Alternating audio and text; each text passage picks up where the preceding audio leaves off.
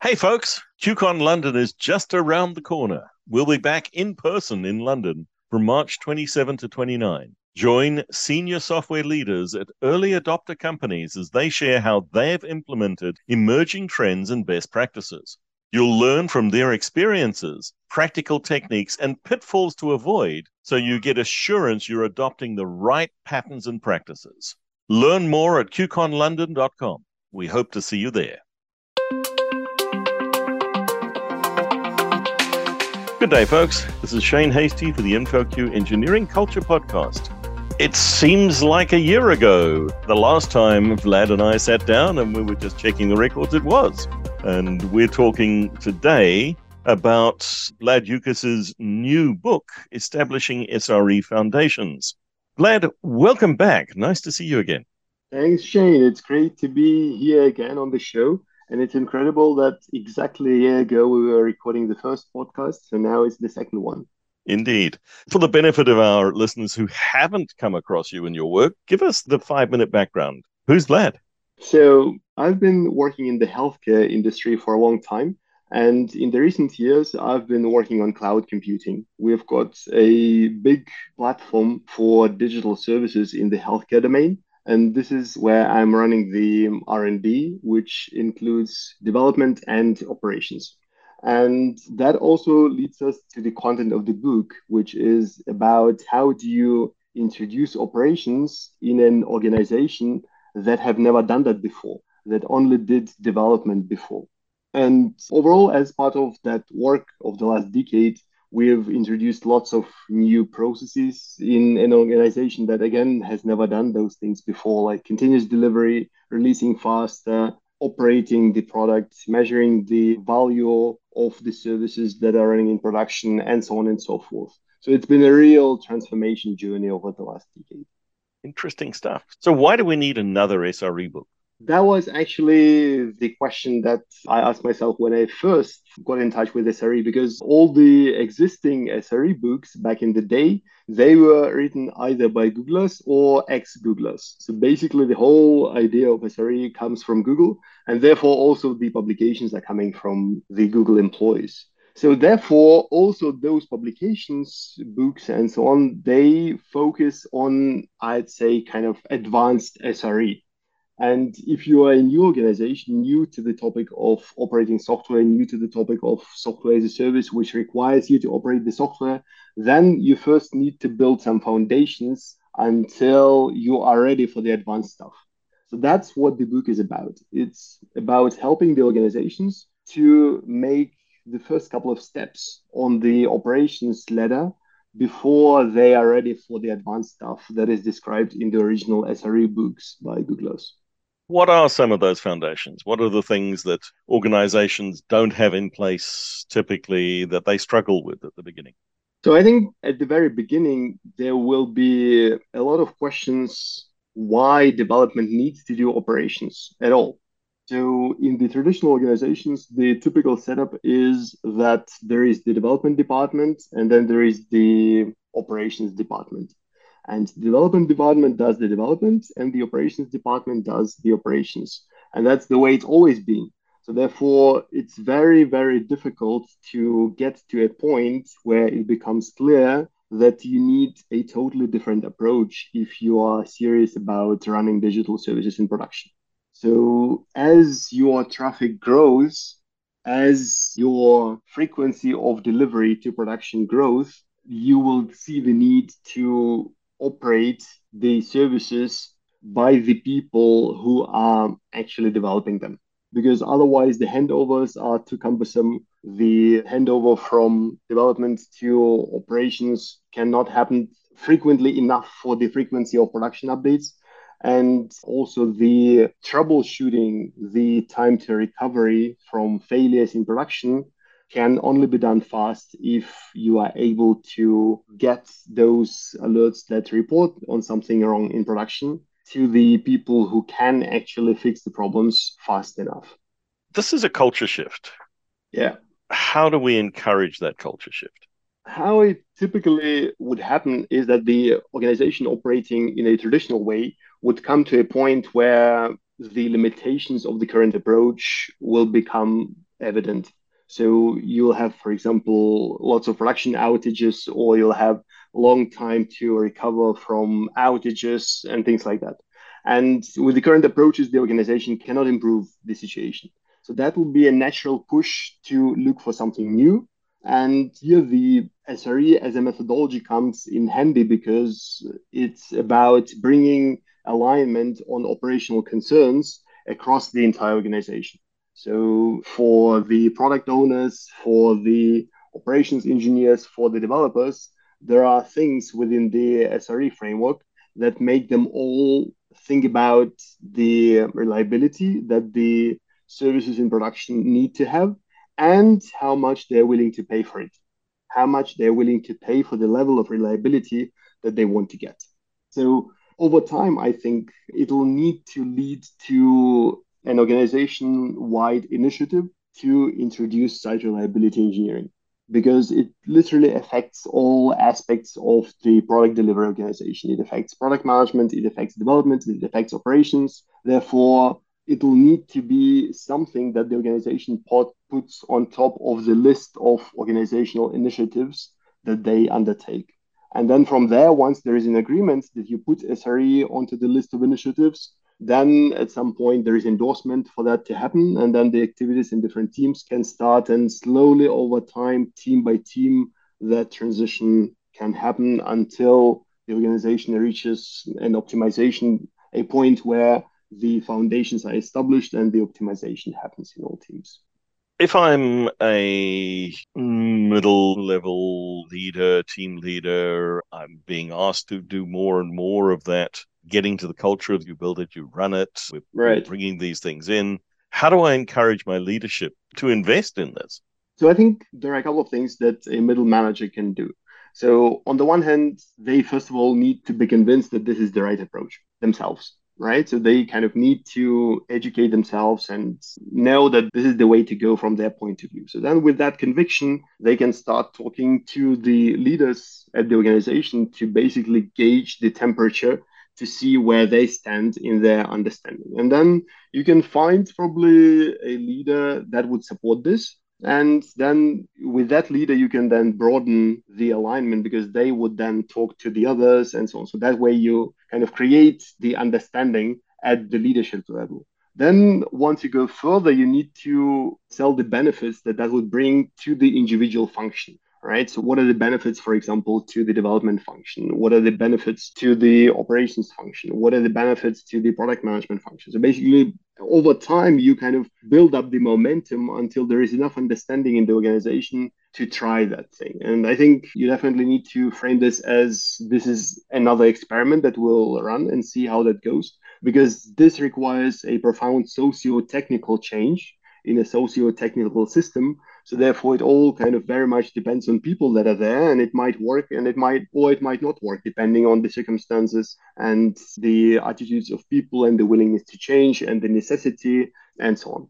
Stepping back a bit, what are some of the key concepts in the book? I see the acronym SLO popping up over and over again. what is an SLO, and why do I care?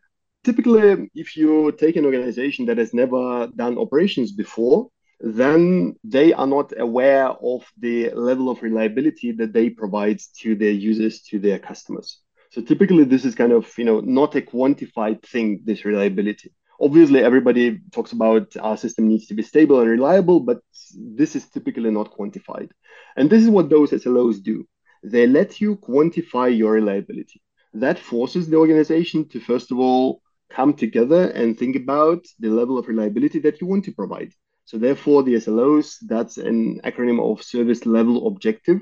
So what is the objective of the service level that we provide for this service and that service? And then if you aggregate the services to kind of bigger digital services that you sell, then what is the level of reliability that you provide at that level? And then if you break that down, then you start thinking about, or you are forced to think about, okay, so this service level objective is then for which dimension? Is it for availability? Would be then availability SLO. Is it then latency? Would be then latency SLO. Is it then say durability, then durability SLO, and so on. So basically, it forces you to think about the dimensions that are important in terms of reliability. And then it sets a numeric number for the reliability that you want to achieve in that dimension. And this is the SLO then. So then typically a service would have a set of SLOs across several dimensions, say availability, latency, and then in the SRE jargon, so these dimensions, they are called service level indicators. So a typical SLI is then availability, another typical one is latency. And then for each of those SLIs that apply to a particular service, you set a goal. And this is the objective or the SLO.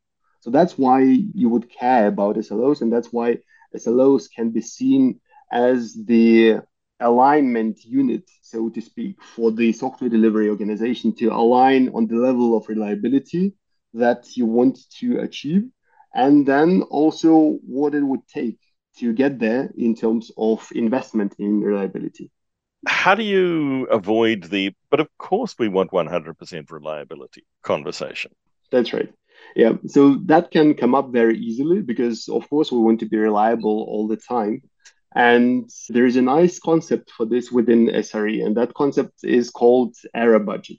So, error budget is a calculation based on the SLO.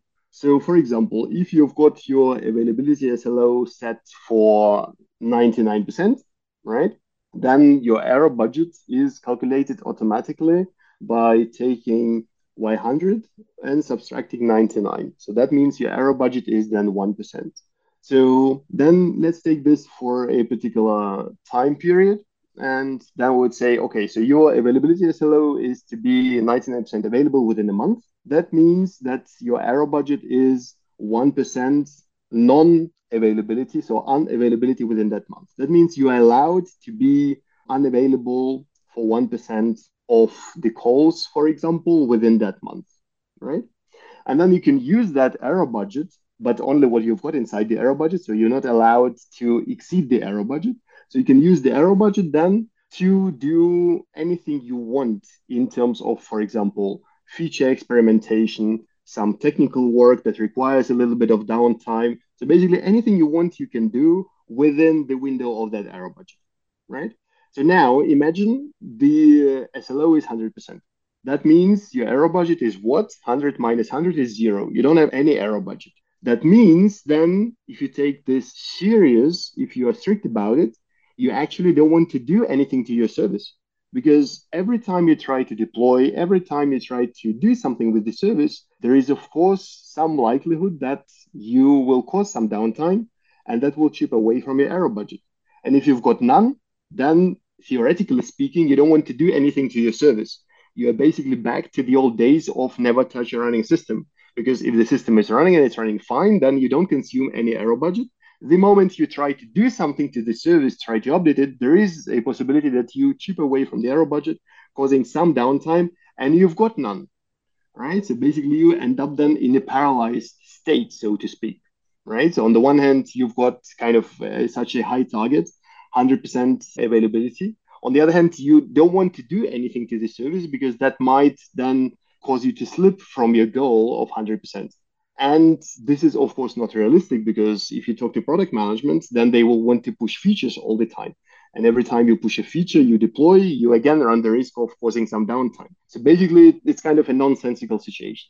So, therefore, to bring things to a point where you can, on the one hand, have some reasonable level of reliability, say 99.5 or so, and also have some reasonable level of error budget. That means being allowed to make some mistakes while you are working on the service. There is this concept of error budget where the organization is forced to agree on the SLO. With that, then automatically the error budget is granted, and you then operate within the error budget, and you then track your error budget consumption and then whenever you hit the zero error budget, there needs to be also some consequences, which are also then titled in SRE as error budget policy, where those consequences are defined then team by team.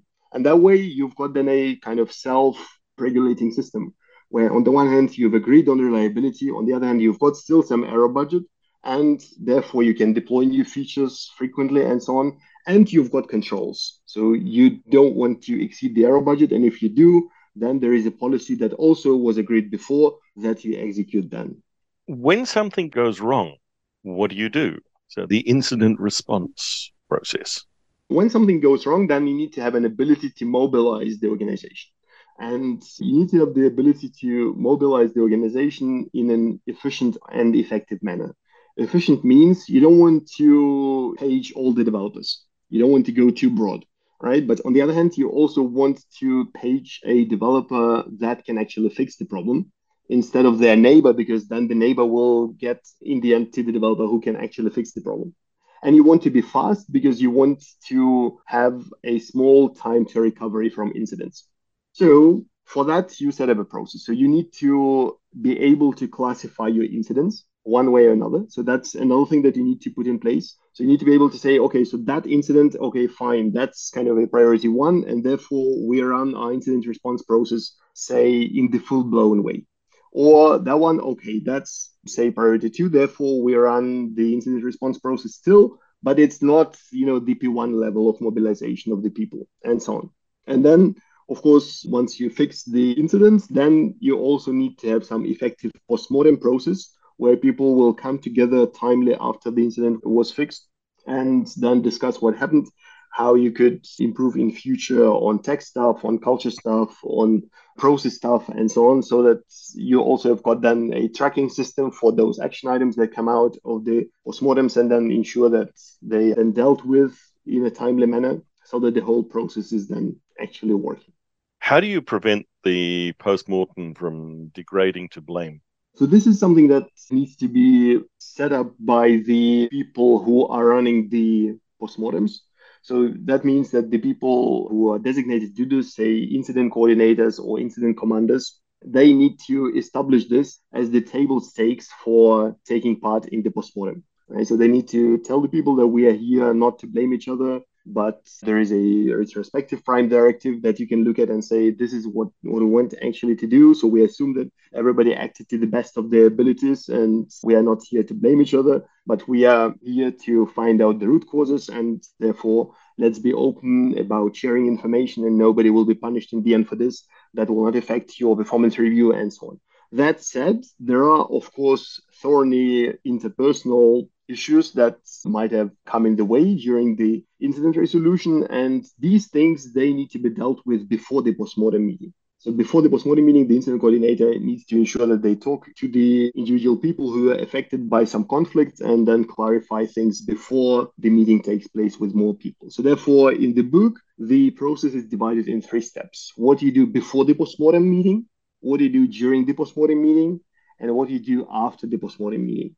And astonishingly, in each of these three phases, there is a whole lot of things to do in order to make it work. So I think a typical misconception in the industry is that you just have a meeting and that's the postmortem meeting and that's it. And this is just a tiny bit of the process. There is a whole lot to be done before, during, and after to make it work.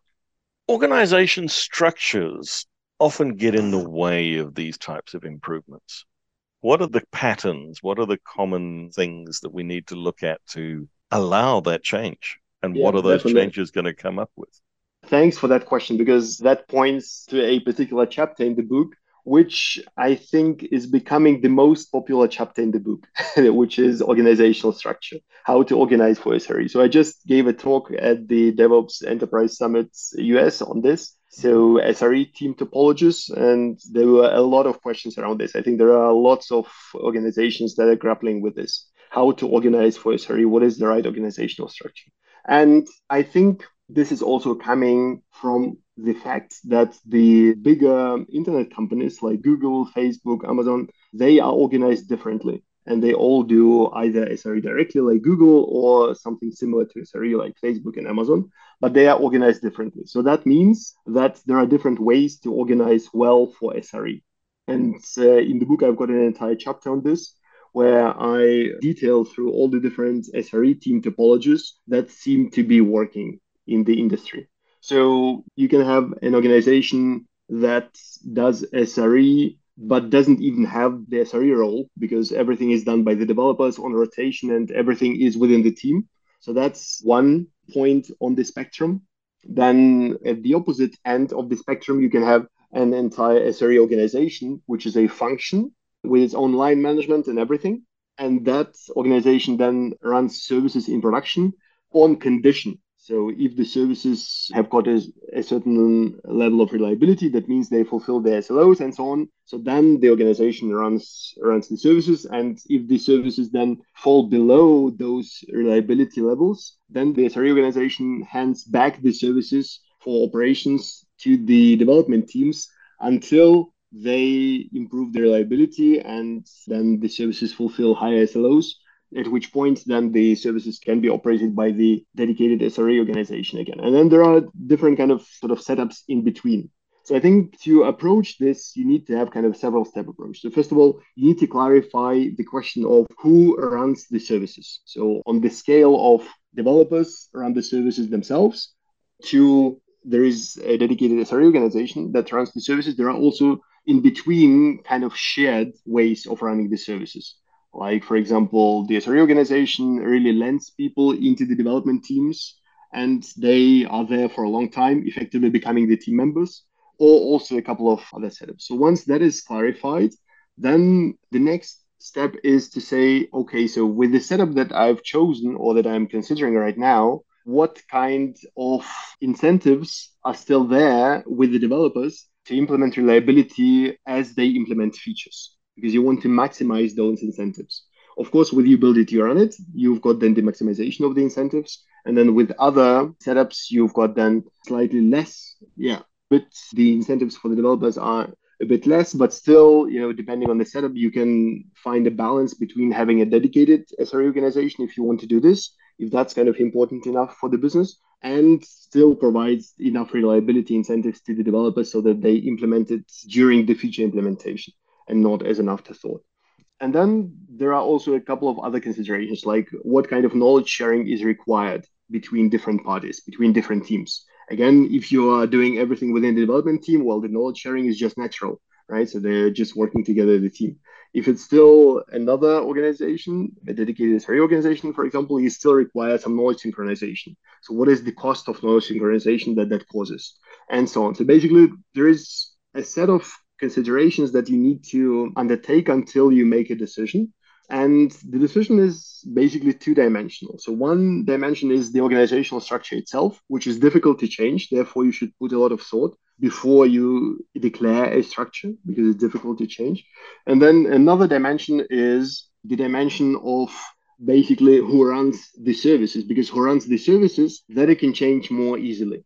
And as I mentioned before, in the setup where the dedicated SRE organization runs the services, they've got an option to actually say, no, I don't run those services. And therefore you go back to you build it, you run it automatically because the services fell below a certain reliability threshold.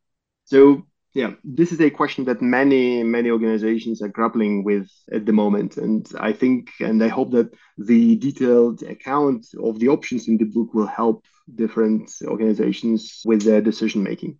What is the role of the site reliability engineer and what's the career path? That's a very good question.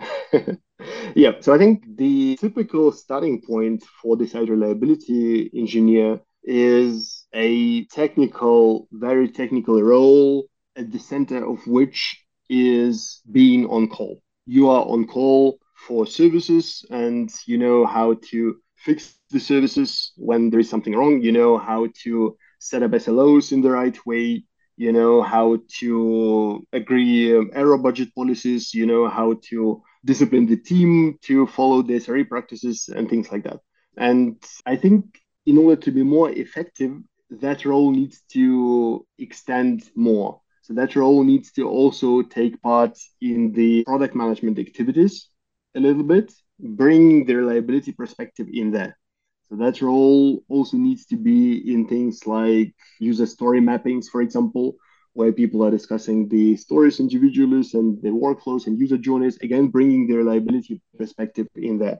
So then during the development, of course, that role also needs to be there to coach the team in all things reliability because as they implement the features, this is where you actually decide on the actual reliability by either implementing certain reliability features in as you go or they are not there, and therefore you then discover later, once the services are running, that something is missing and so on. So, therefore, kind of being involved in the development, although not necessarily implementing reliability features themselves, but being involved there and having an influence on how the team thinks about reliability and does the implementation and so on, implementing stability patterns, circuit breakers where appropriate, and so on. This is important. Then, of course, during operations, depending on the setup, then if the team does, for example, you build you run it, and you are an SRE from an SRE organization, then you can, of course, bring a wealth of experience to teach the team how to do this, right? Especially for teams that have never done something like this before. So I think it's a very, very wide